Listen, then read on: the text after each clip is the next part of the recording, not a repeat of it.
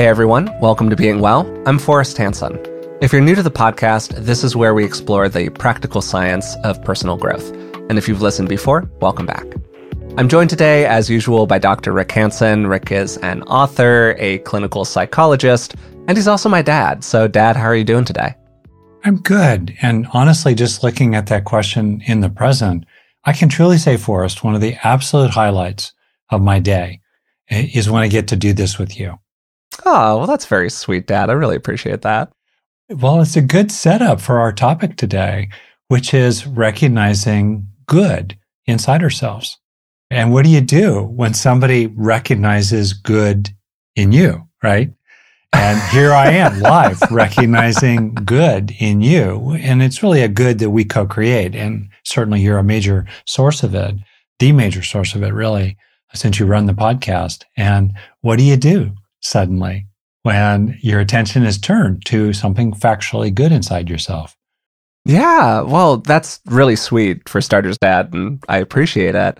And it's also a great introduction for what we're going to be talking about today. And a little while ago, we posted an episode on self awareness that we got really positive feedback about. And a key part of that conversation was an interaction that we had where you emphasized how, for most people, much of what there is to become more aware of inside of ourselves is our positive aspects, like the good news that there is to find. And if you missed that episode, here's a cut down version of that short clip. Also, a lot of the time, what we become aware of is good news. Like, I'll ask you, is there anything that you got in touch with through self awareness that for you was reassuring, a relief, good news? I don't know. I'm not totally sure how to answer that question, to be honest. Uh, maybe I'm just wrong about this. I, I don't feel like that's where the pain points are for people. I think the pain points are around dealing with things that they need to change, not embracing like positive aspects of their personality. But that's maybe because that's where the pain points are for me. My clinical experience 80% of what there is for people to recognize about themselves is good news ish on average. Maybe 20% is how they could be more skillful. Wow, really? Yeah, really. Man, that's really interesting. That's my clinical population, but that's totally my experience. That interaction was really helpful for me personally. And I thought that it made sense for us to essentially have a follow up episode where we focus on what people can do to become more aware of and connect with their positive aspects, including dealing with some of the natural blocks that emerge inside of people to feeling good about ourselves. So, does that sound good to you? We're already in it. Awesome. So, before we get started, a few quick reminders. First, please subscribe to the podcast if you haven't already through whatever you're listening to it right now on. And then second, if you'd like to support us in other ways, you can find us on Patreon. It's patreon.com slash being well. So to follow up on that introduction, Dad, if most of what there is for us to become more self-aware of is our positive aspects, what we do well, our good nature, positive impulses, good traits that we have inside of ourselves, then it stands to reason that there's something that's getting in the way of that. And what do you think gets in the way of people really hearing the good news about themselves? Boy, several things just really stand right out. First is the very strong psychic gravitational pull of shame, feelings of inadequacy, self doubt, self criticism, anxiety about incapacity. What I mean by that is this feeling that we're smaller than our challenges, we're weaker than the forces arrayed against us. And that material has a strong pull. Not to be clear, sometimes there are aspects in that material that are factually based. Maybe there are things that it's appropriate to be ashamed of or to have guilt or remorse about. There's certainly things for myself that, wow, every time I think about it, I just, ugh, I feel bad about it. I should feel bad about it. It's okay that I feel bad about it. Also, sometimes we appraise ourselves and we recognize, boy, I really am being outgunned these days. I really am smaller or weaker than these negative forces coming at us. All right, there's a place for that. But much of that is wrong. It's based on the negativity bias in which we overlearn from episodes, especially when we're children, of being smaller than the forces around us. And also, we can be caught up in a culture that tells us that it's not okay to really recognize our strengths. So that's one part of it. Second part of it that I see is that for many people, their interior is a great mystery to them. Hmm. They don't have much sense of what's underneath it all. And because they don't have much sense of what's underneath it all, they don't have much sense of the capabilities there, the talents, the virtues, the efforts, and deep, deep, deep down, a fundamental natural goodness in just about everybody. So those are some of the reasons why. Yeah, I think that a part of that that you alluded to there in terms of our early experiences, where we have these authentic experiences of the world yeah. being bigger and stronger and scarier in a lot of different mm-hmm. ways, and we are, and we internalize them. And one way that that can show up for people is the stories that they hear from mm-hmm. the people around them, yeah. particularly from parents or caregivers, authority figures, other kids at school, whatever, where we get told, and I have a lot of empathy and sympathy for this because I think this is very much attached to my own personal story, where we get told that we're a certain kind of way mm-hmm. and we internalize that certain kind of way as part of our self identity because kids are lumps of clay and the adults know and we don't. And if you have that kind of an orientation, which certainly I did as a kid, you go, okay, that must be how I am. And so one of the personal stories that I took on was very much the story about being very cognitive, very much a knower, not really a feeler, all of that kind of content. And over time, that got very much attached to my own story. And that's not purely negative, but there were certainly some negative aspects of that that I really, really oriented toward. And I didn't orient toward so much the very positive aspects of being a sensitive, emotional, touchy feely kind of person that I really think I am sort of deep down. And so because I internalized that story, I got cut off from those more positive tendencies and I really had to rediscover them in adulthood. Well, as a parent, you know, that's poignant to me. And mm. one thing that motivates me on this topic, Forrest, is that I think it's incredibly important at this moment in history to recognize the good in other people at a whole other level, particularly the people who are quote unquote not like me. Yeah. It's so important to recognize the good in other people. Doesn't mean overlooking the bad, doesn't mean overestimating their capabilities. It's not about positive thinking. It's about clear seeing. And the truth is, I think you know, here I am, Mr. Seeing the Good. Most people suck at recognizing the good in others, let alone mm. acknowledging it. So I think that's a very important thing to do.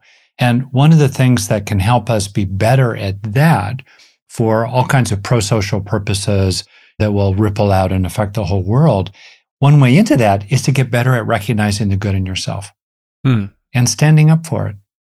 I grew up in a way in which my parents were loving and decent, but I felt like they were seeing someone that was displaced from the real me by about a foot to the side.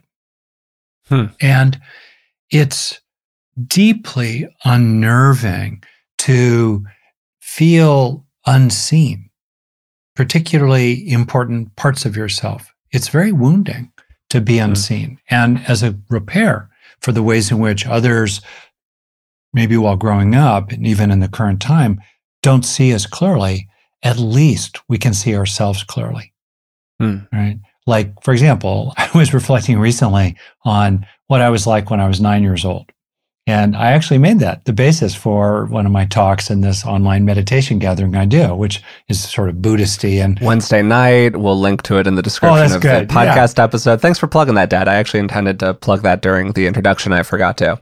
It's not something you would normally think of as a so-called Dharma talk. You know, what was it like sure. to be you when you were nine? What were you like mm. when you were nine? And it's so interesting because when I look back at what I was like when I was nine, I skipped a grade. I was young. I was scrawny. You know, I was like kind of shying off to the side. But you know what?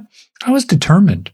I was mm. a cool little kid. I was reading a lot. I was thinking about a lot of stuff.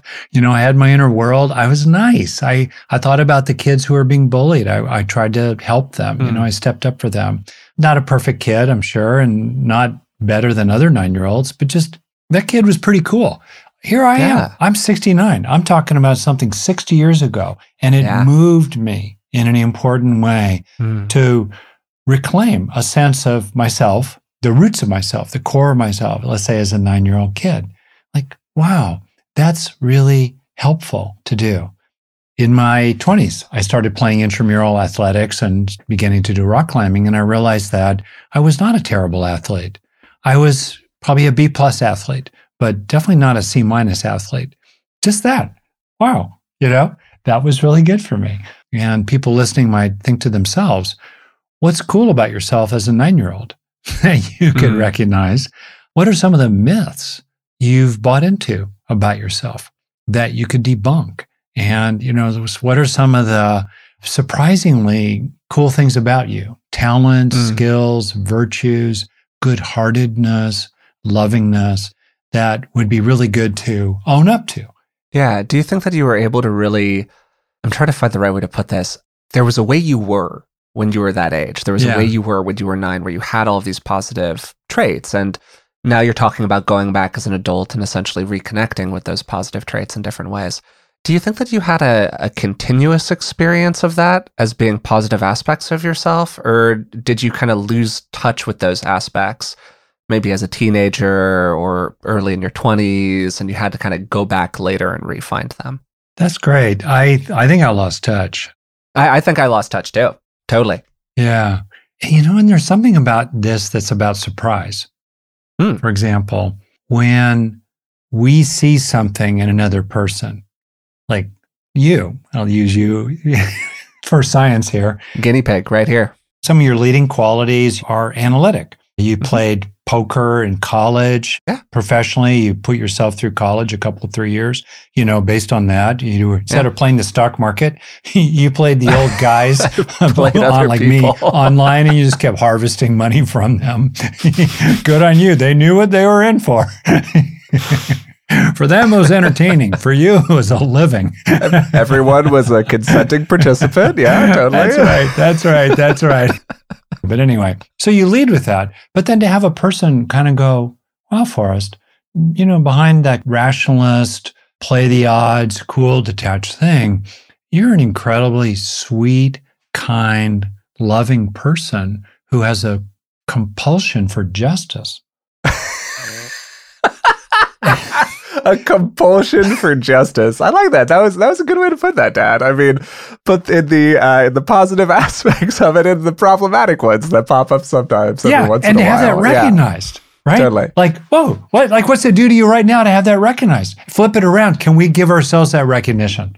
Yeah, yeah, totally. And it's two parts, right? On the one hand, I think that there is something in being seen by other people in the positive traits that we feel are under acknowledged about ourselves yeah. that is like extremely reparative and very like, yeah, you know, and you just lean into it in a different kind of way.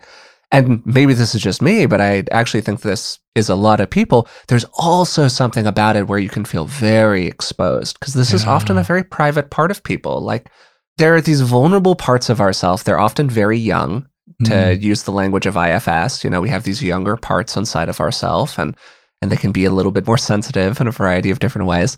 And connecting with them can feel really lovely, but it can also feel very exposed. And there's this kind of dance there where there's a part of me that goes, Oh, I don't know, this is getting a little vulnerable. And there's also a part of me that's like, wow, really hungering to be seen in that way. And I think that that dance is one of the things that gets in the way of people connecting with their more positive aspects, really, because there's that sensitivity and that vulnerability associated with the process. Yeah. There's also something powerful when somebody sees something in us that we had not really seen in ourselves. And it can give you permission to see it. Totally. Yeah. Yeah. And to name it.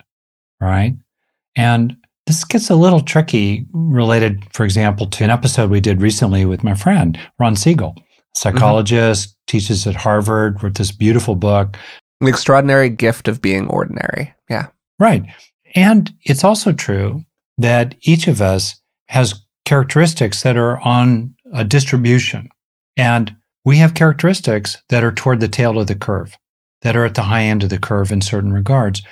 We all have these characteristics in which routinely we're just the best person in the room, almost always at that particular thing. It might be flavoring the spaghetti sauce or being able to really tune into a troubled cat or dog or toddler or fix hair, whatever it might be, right? Or to have a gift of language, be able to be a little poetical, something, something. to have those qualities acknowledged in us, just it's beautiful. It's a really Mm. it's high impact. So I think a lot about gifting. What are the social gifts that we can so easily give other people in a very sincere way? The the offering of the valuing of others. Mm-hmm. What a powerful gift. And Yeah, totally. there's a term in developmental psychology, prizing, where appropriately children need to feel prized.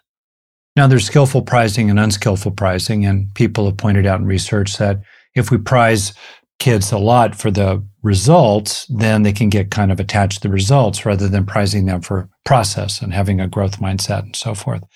But boy, don't you want to feel prized? Like the world is scary. It's hard. A lot of people are mean. You know, they're kind of jerks. They're not prizing you. They're devaluing you. How beautiful, isn't it, to prize other people? Yeah, and I think that that is just such a great way to support people in reconnecting with those banished aspects of their self, right? Mm, Because a lot of the time, what happens is that we have these qualities that look really good in adulthood that mhm. get essentially punished out of us in childhood. yeah. An example of that might be a really high degree of emotional sensitivity, which looks wonderful in a relationship partner, but is not always rewarded on the playground with other kids. Mm, And so we learn to neuter those impulses inside of ourselves so we don't get punished when we're children. But the lesson that we learned back then becomes problematic a lot of the time in the here and now. And so reconnecting with those aspects as an adult can feel scary because we've learned that there is a punishment associated with that part of ourselves. mm. And I think just a beautiful way through that is other people taking a role in supporting us in that process by doing that prizing that you're talking about, Dad. Can I practice on you? Would you be willing Yeah. to do this? Sure. Experiential. All right. All right. So these are three questions that people can ask themselves, or they can think about this with regard to somebody else. So one has to do with good intentions. Mhm. Good intentions.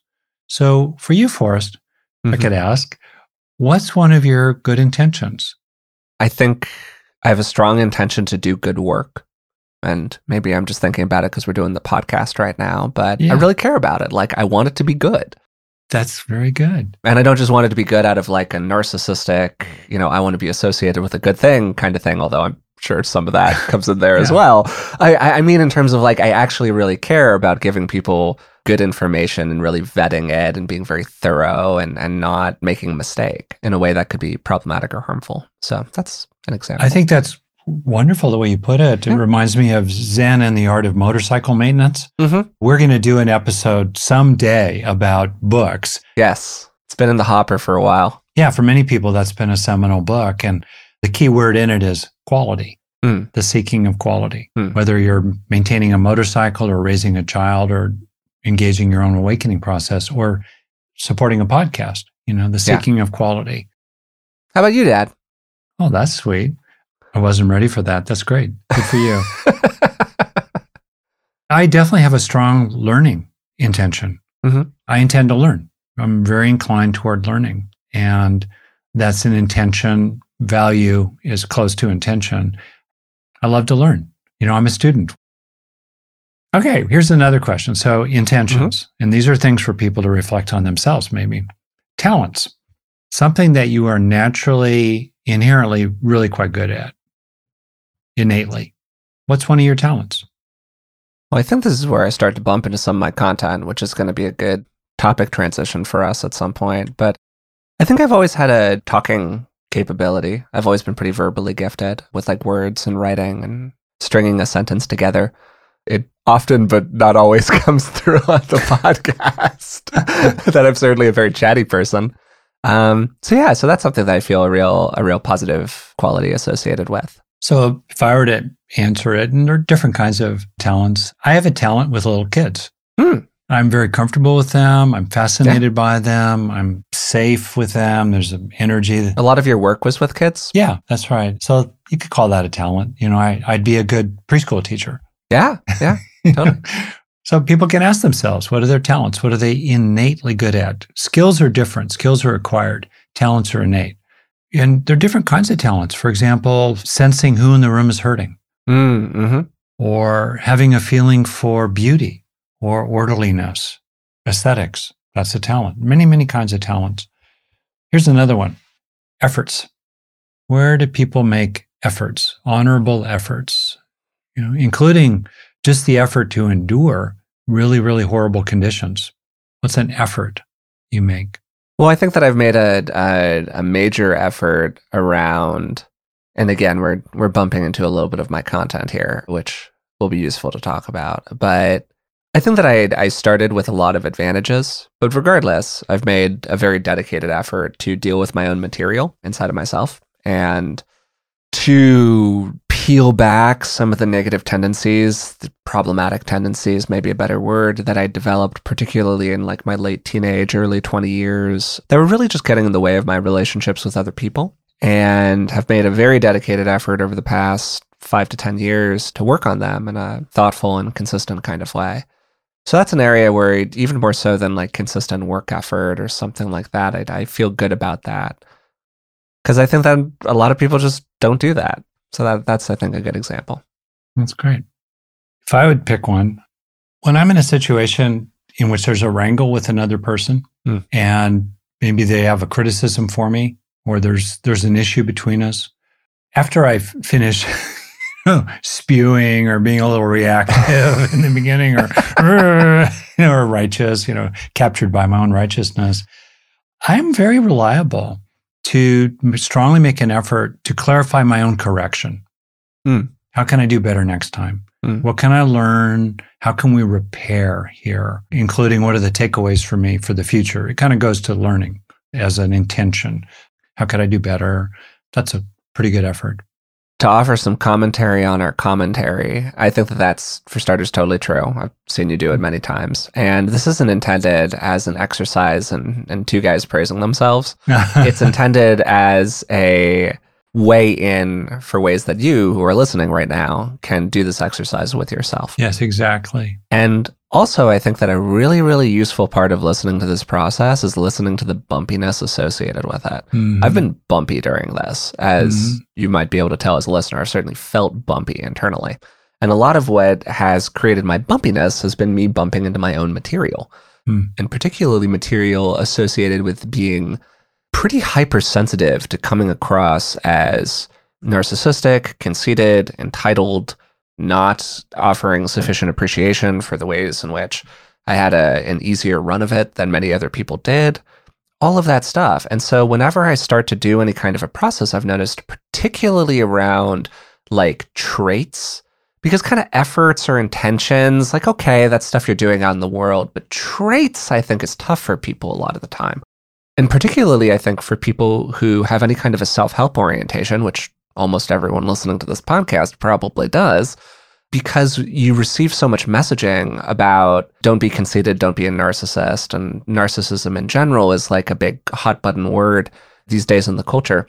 So, what do you think helps people kind of get through that, Dad, in terms of connecting with these positive aspects without, while dealing with like the cringe of like, ugh, am I being too, am I being too conceited here? Am I being too pumping myself up in some kind of inappropriate way? I've grappled with that a lot because I had a Yeah. lot of inadequacy and feeling small, less, weak. So I'll just name a few things that people can relate to. So, one is the value on just seeing the truth.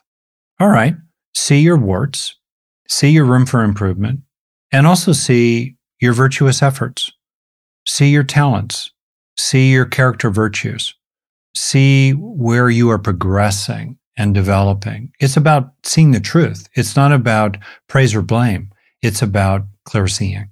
And that's a way in here. Second is to appreciate that it's justice. Much as it is unjust to inaccurately criticize others or to systematically exclude their positive qualities, that would be unjust to them in terms of our social appraisals of others. So we want to see people clearly. That's just. And in much the same way, there's justice in seeing yourself clearly. Third, to help yourself get through it, is to realize that for you, it's therapeutic. Mm. How many of us are carrying around a deeply invested arrogance and superiority? Well, way too many. you know, especially who come from families of privilege.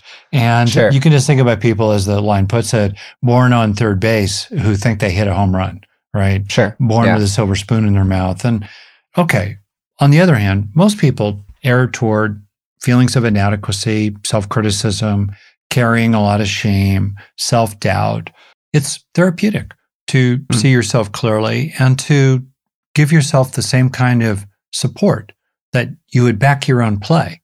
You would invest Yeah. in yourself because it's a worthy investment, much like you would want to invest in another person. Fourth, to realize that recognizing the good in yourself is the path, a very important path to recognizing the good in others and to giving Totally. them that pro social. Yeah, this is a really, really big one, I think. Yeah. That like a lot of the time hmm this becomes a little bit of a scarcity mindset thing, actually, where we view praise as a scarce resource.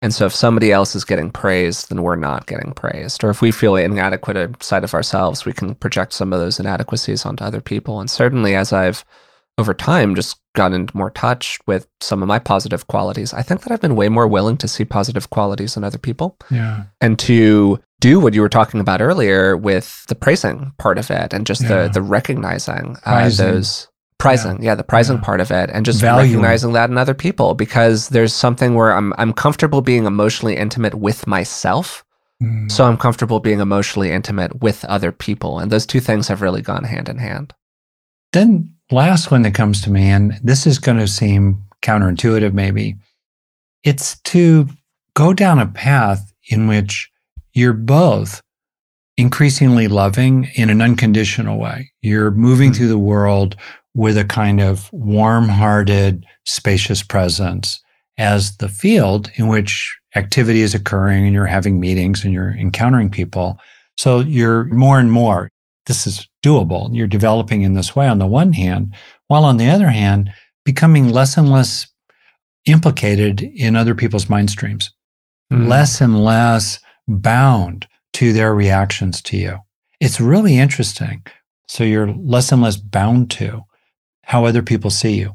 You take it into account, you're interested in it as information, but it doesn't usually move you strongly one way or another. Mm. Shantideva, a Tibetan teacher a thousand years ago or so, he said, Yes, people praise me, but I know that inevitably people will criticize me. And yes, while people criticize me, I know that inevitably some other people will praise me. And it's becoming increasingly free of praise and blame, essentially, from other people. So Mm. you move toward wanting to recognize the good in yourself and whatever, man. you know, if they have a problem with that, that's their problem. Many, many people are kind of a hot mess. And are we going to govern ourselves and regulate ourselves and play small and live in fear of how they might see us? And then there's also the super deep level. Someone quoted the Rumi poem to me earlier today. And to paraphrase it, the thing about there is a space beyond right and wrong, good and bad. And in that garden, we can meet. Hmm. Something like that. In the Patreon notes, you'll probably put a, a really good, correct version of that. I will pull the actual Yeah. Rumi poem yes for yeah, sure. yeah, that's right. So, underneath it all, underneath all these appraisals of ourselves, what do you see when you look deeply inside? Hmm. And when people look deeply inside, they see awareness. They see a level of being that feels deeper than personality, deeper than gender. The deepest layer of your being is it gendered? Doesn't feel like that. Hmm. Is it even Forrest or Rick in a personality sense? It feels deeper than that. sure All right. And we can get into the ontological status of that. Is it a soul, Nature of the mystery, self, uh, sure, whatever? But put- just Yeah. experientially, you go down, you go, Mhm. wow, there's wakefulness. There is kind of a natural benevolence. Very few people wake up in the morning thinking, how can I hurt somebody today? Mm. Right? They Mm. don't. We don't. yeah There's a natural movement to constructing, to building, to helping rather than hurting. Well, we're we're sliding into a human nature conversation here, Dad, which is great because I love human nature conversations. But one of the things that I think can actually get in the way of people waking up to their good news, their positive qualities, Mhm. connecting with that underlying good nature, seeing the good about themselves, their good intentions, their good attributes, all of that stuff that we just talked about is just a lot of lot of traditions in the world that are very focused on the idea that human nature is fundamentally bad. Yeah. And a lot of people are raised inside of those traditions or raised inside of structures. I mean, you look at early 20th century psychology, Mhm. Freud Yeah. basically believed that humans were savages and that our job was to constrain our savage nature through a Mhm. lot of extreme top down regulation of our impulses. And yeah. you can really interpret the last 50 years of psychology as a increasing movement away from that worldview um, and that as, as time has gone on people have moved more and more toward a, a more naturalistic view or a more positivist view maybe of human nature. But nonetheless those systems perpetuate right? There are people who still have those worldviews. They're still very very present in the popular culture. And so if you've been in raised in them if you've received a lot of messages early on of like people are fundamentally untrustworthy then you're probably going to develop a view of nature as being problematic and dark, and therefore might be a little concerned about what you find when you look inside of yourself. True. And I think also we tend to infer about ourselves from what we see around us. Yeah, So if Totally. we see people around us for all kinds of reasons being selfish and Yeah, cruel absolutely. and Totally. nasty, we think, oh, I, I guess I'm like that myself. And yet, if you really observe, in effect, your body, hmm when you come down again to the roots of who you are, which is this evolved biological process that has continuity, hopefully, for 80 or 100 years, what's the nature of your body? Does it want to take the next breath? Yes. Mm. Does it want to move away from pain and rest and well being? Yes. As an enormously social body, does it want to affiliate and attach with others? Yeah. Mhm. Right. Is it moved toward learning? It actually is, or dopamine based systems that release with novelty. There's a term about children. They, they naturally have what's called mastery motivation. They want to get good at stuff. Our, our bodies want to do these things. Yes, our bodies are capable of holding weapons and killing and harming and engaging in destructive behaviors of one kind or another. And yeah, but those are the exceptions.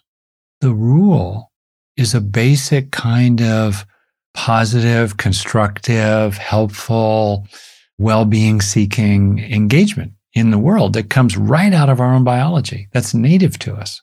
When we start encountering these questions, I, of course, got curious about this when doing prep for this episode because I mm-hmm. can't help myself. Yeah. And I just did a little bit of a dive into, like, well, what do people say about this on a research level? And the difficulty, of course, is in separating what you're speaking to, Dad, which is like, what is truly beneath it all from people's behavior out in the world? Because, of course, we know that people do horrible things all of the time. And Mhm. so, how can you see that horrible behavior and think of human nature as being fundamentally positive? You know, these are questions that people have grappled with for thousands and thousands of years. We're certainly not going to answer them on this episode of the podcast. But, anyways, I'm just acknowledging that there are these two different levels here. There was a very, very interesting study that was done by Rand, Greene, and Nowak that was published in the journal Nature in 2012 that found that when people were forced to make a decision quickly and intuitively, they tended to be more cooperative. Hmm. But if they were given enough time to make a decision more deliberatively, they tended to be a little bit more selfish. Some of those Hmm. cooperative tendencies got ameliorated by something else. Who knows? And that kind of suggests that we're intuitively pro social. And this isn't the only study that's find this. There's a lot of research that suggests that people default to cooperation. But the big modifier of this whole thing is something I want to ask you about that you alluded to earlier. Where very early in the conversation, you said, I think that one of the big things that there is for us to do out in the world these days is to see the good in other people, particularly other people who look different from us. Because what we find over and over again in research is the power of in group similarity. That yes, people are generally motivated to be cooperative, giving, supportive, willing to incur a small cost to give the group a big benefit if that group looks like them. If that Mm. group is part of various in group similarity identifiers, whether looks means literal your racial or ethnic background, or looks is like the political party that you're a part of or the religious group you're a part of. And we're a lot less willing to do that when people aren't part of those same in groups as we are. And this leads me personally to a view of behavior, kind of separate maybe from deep nature, as being neither good nor bad, but profoundly tribal. And I'm not offering a, a unique view there. That's a view that's been Mm. posited by a lot of people who've done a lot Yeah. more research on this than I have. But just taking a quick look at things like, wow, that's really what it looks like over and over again, particularly when you start to delve into cognitive biases and the ways in which those are profoundly tribal, all of that good stuff. So that's my own view of behavior in terms of nature out in the world. And I know that you've been thinking about this a lot, Dad. So I'm wondering if you've got any reflections after that little Hmm. monologue of mine. I think you're right. And I think Karl Great Marx. starting point. I love to hear it. That's right. And I think Karl Marx was right too. And what I mean by that is that I think who was it we had? Yes, it was Gabor. I think it was Gabor Mate. I'm not sure if the episode's released yet. That episode hasn't published yet. That's actually going to go live in like September or something. But preview for people, we talked to Gabor Mate around his new book. It was a wonderful conversation, and I'm really excited for the embargo on that going up so that we can publish it. Yeah. So a bit of Yeah. a preview. He quoted someone in the parable, basically, of where there's a old fish and young fish, and a bunch of young Mm, fish mhm. swim by the old fish, and the old fish says, "Howdy, how's the water today?" And they grunt and they swim on past, and then one of them turns to another and says, "What's water?" Right?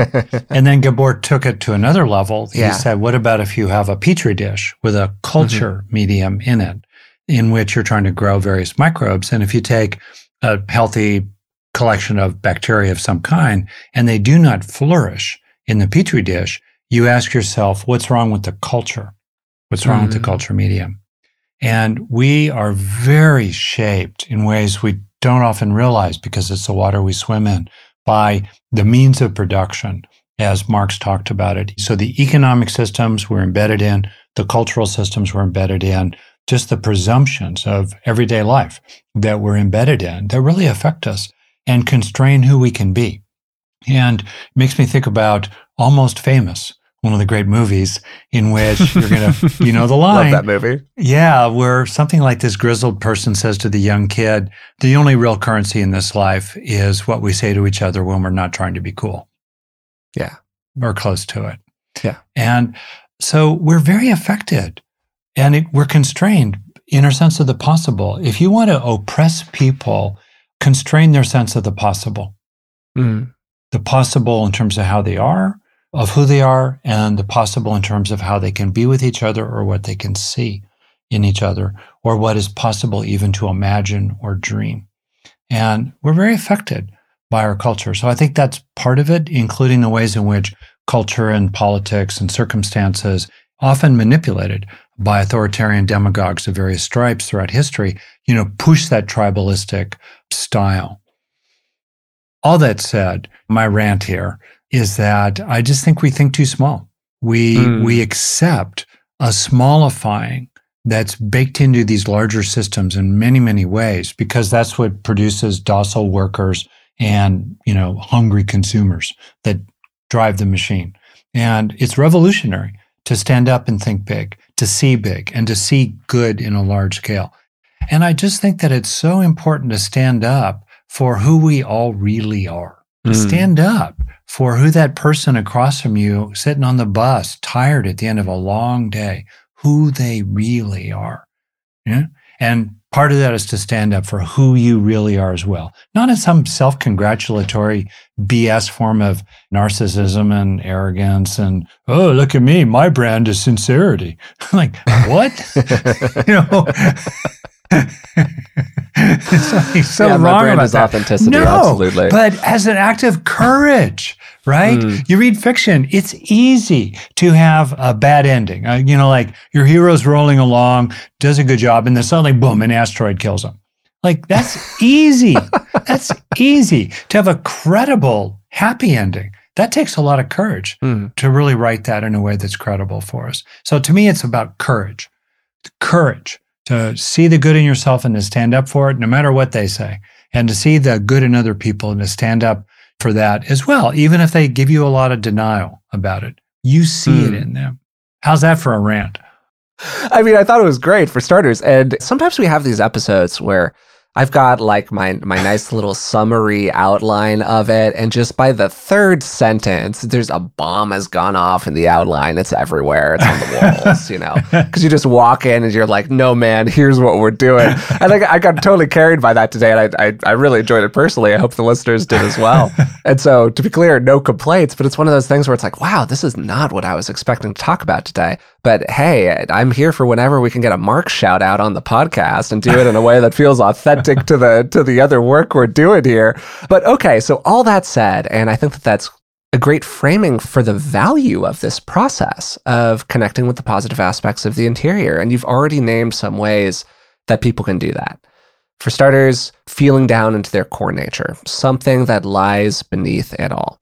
Then we did that exercise where we walked to together. Like, what can you really name about yourself? What can you name about your positive intentions and your positive attributes and your positive efforts? Out in the world. And then you mentioned prizing. Can you prize other people? Can you prize yourself? So these are already a lot of different techniques that you've gone through through the episode. But I'm wondering here at the end, do you think that there are some other ways that people can take that brave step that you were sort of talking about there to seeing the good in themselves or seeing the good in other people? Like, what do you think supports people in that?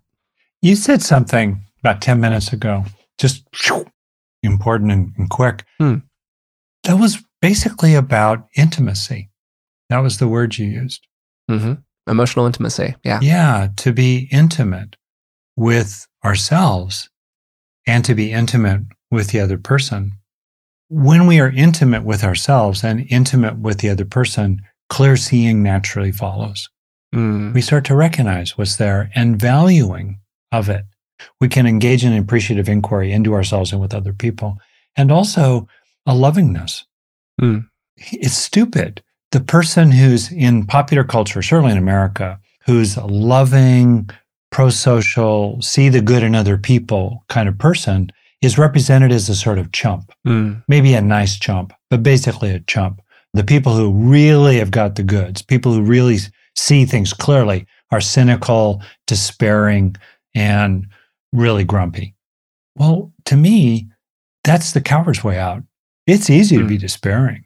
It's easy sure. to be critical. That's a cheap thing. It's cheap to take those shots, but to see the good and to build the good and go for the good, including the big long term good, I, I think of it as courage. I think courage is totally the right word. I think it's it's the perfect word actually. Because for me, there is a certain I'm reaching for words during this conversation for some reason. And and it's because I think this stuff is hard to put into language. Yeah. But there is a fear associated with this, almost always for me, and I think for other people as well, where there is a fear to see our positive aspects sometimes. There is a concern with reaching into the soft underbelly because we feel the feelings there. We feel the fear, we feel the sadness, we feel the the sensitivity, the vulnerability. And I think that that fear and the pain of change that is often associated with it is just the price for entry here. It's it's the price mm. for entry to play the game. And whether yeah. the game is the game of self-development, the game of seeing the good in other people, seeing the good in yourself, it's the price to play. And so there is a courage associated with it where it is a brave act to see those positive aspects of yourself and to equally to see them in other people a lot of the time.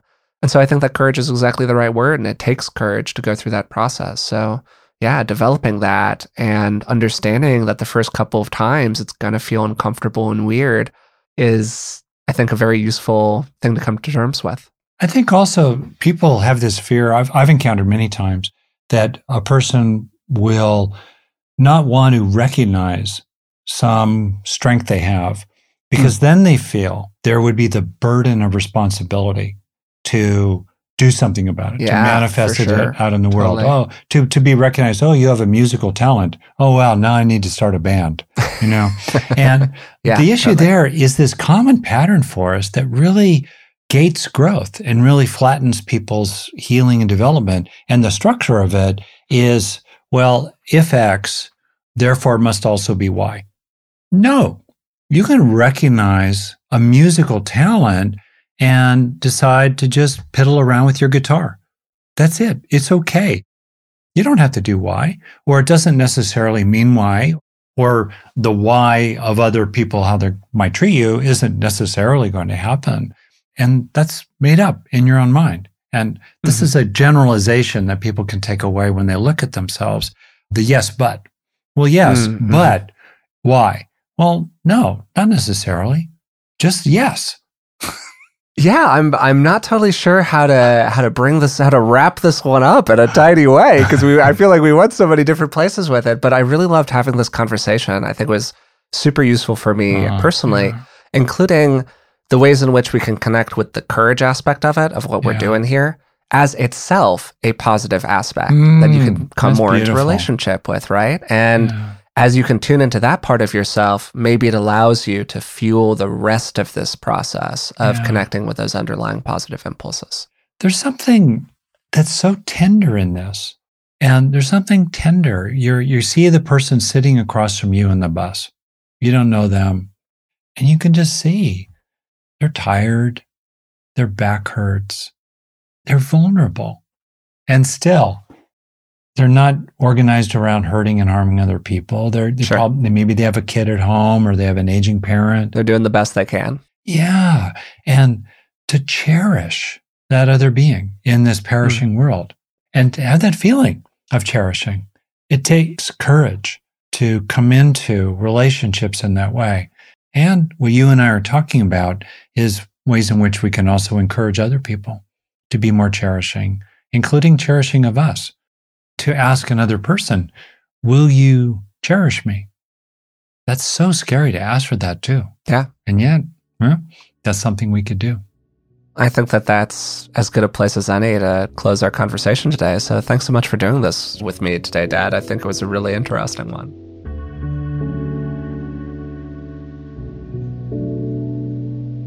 Today, we talked about how we can accept and appreciate and get in touch with the positive aspects of our nature. And we started maybe a little ironically with a slightly negative topic, which is all the stuff that gets in the way of us doing that. And maybe a little predictably, I'm becoming a parody of myself here. I went pretty developmental with all of this. We get told early on in life that we're a certain kind of way by parents and caregivers, teachers, other kids. And we're just a kid, and kids are very moldable. So we take them very seriously, and we internalize those stories as part of our self identity. There's also something called the anchoring bias, which is our tendency to over infer from early experiences. So, if again, as a kid, we have early experiences that just due to random chance or variation, bad circumstance, whatever, of something not going so well for us, we tend to overlearn from them. A classic example of this is somebody who struggles early on in math and just starts to think to themselves, oh, I'm bad at math. But you're actually not bad at math at all. You just had a bad math teacher, or you were a little younger than the other kids in your class. So what you were learning wasn't perfectly developmentally appropriate, or whatever else. Then we might have fears about being the nail that stands up, to steal the Japanese proverb. Narcissism is a real hot button topic these days. And I think that there are probably a lot of people out there who are really hypersensitive around being perceived as conceited or egotistical. I know that certainly that's something that I never want to be perceived as. And that can actually cut people off from being able to go, yeah, I am authentically just good at that, which is great. That's a positive thing, right? That I'm good at this thing. And it's not this egotistical statement. It's just a fact statement and it's a reality. And it allows that person to lean into the things that they are authentically good at, which then probably make them more successful out in the world as time goes on. Then, something we've talked about a lot on the podcast, we might have banished aspects of the self. We have early experiences all the time where aspects of ourselves that might be really useful in adulthood get punished out of us in childhood. Examples of this might be that you were an outgoing kid, that you were really sweet, that you were emotionally sensitive, or maybe you had a fiery nature that allowed you to be really energetic in pursuit of a goal. And we could see how all of those things might be really great to have as an adult, but they also might get punished sometimes as a kid, either directly punished by our parents or they're just sort of generally punished by other kids in the slightly Lord of the Flies style environments that describe most elementary schools and middle schools, probably. And so now, as an adult, you might be looking back and going, hey, I could use a little more of that these days. But when we're punished, that creates internal systems that cause us to be discouraged from reconnecting to that material.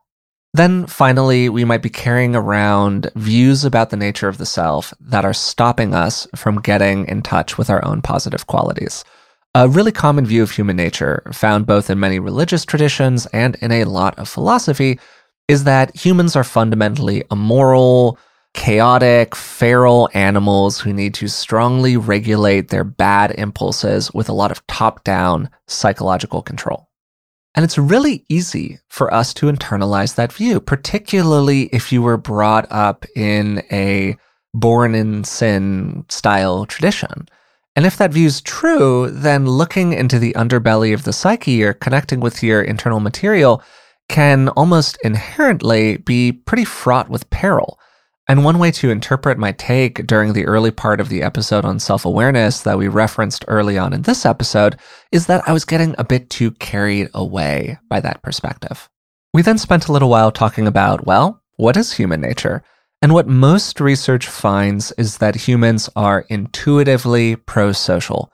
When forced to make a choice rapidly, they tend to make the more cooperative one. But when people are given time to reflect, that's when those more selfish tendencies tend to come in. The big modifier inside of research is in group similarity. Research consistently finds in group preference in almost all behavior. We're much more likely to be good to people who are like us in some way. And my personal view of this whole territory is that it's much more useful to think about our nature as tribal rather than good or bad. And there are things that we can, of course, do actively inside of our minds to become a little less tribal over time and to be aware of those tendencies so we don't fall into them as readily. We then talked for a while practically about what we can do to connect to those parts of our interior that we really like, the things that are, are authentically good about who we are. A few different ways we can do this. One of them is by changing our internal narrative. How are we turning our positive aspects into problematic ones based on the stories that we're telling about ourselves? And how can we change those stories a little bit so that the things that we've set up as problems now get positioned as positive aspects? Then we can have a general stance of reclaiming our interior. We can have a desire to see our own fullness, just as we see the fullness of other people and we cannot get bound up in a very narrow story about who we are, which is often one that is tinged with negativity because the brain has a bias toward negativity. And then maybe this is just me, but my own experience is that discomfort is the price of entry for change. And it's kind of funny to think that even connecting with our positive aspects is uncomfortable, but the reality is that all change is uncomfortable. For me personally, my life changed enormously when I let myself go through the uncomfortable experience of feeling all of my emotions and accepting all of my interior. That was a big process for me, and it was not an enjoyable one, even though it ultimately had so many positive impacts on my life as a whole. And so we can just accept. We can accept that discomfort is part of the process we can accept that looking into our experiences, even if we find beautiful things there, is often an emotionally fraught process. And then, of course, we develop the strengths over time that allow us to go through that process and, and bear that discomfort. I really enjoyed having this conversation with Rick. It was super helpful for me personally. And if you've been enjoying the podcast, we'd appreciate it if you would take a moment to subscribe through the platform of your choice maybe leave a rating, a positive review, and hey, you can always tell a friend about the show. If you'd like to support us in other ways, you can find us on Patreon. It's patreon.com slash beingwellpodcast. And for just a couple dollars a month, you can support the show and get a bunch of bonuses in return. Things like expanded show notes, transcripts, and ad-free versions of the episodes. Until next time, thanks for listening, and I'll talk to you soon.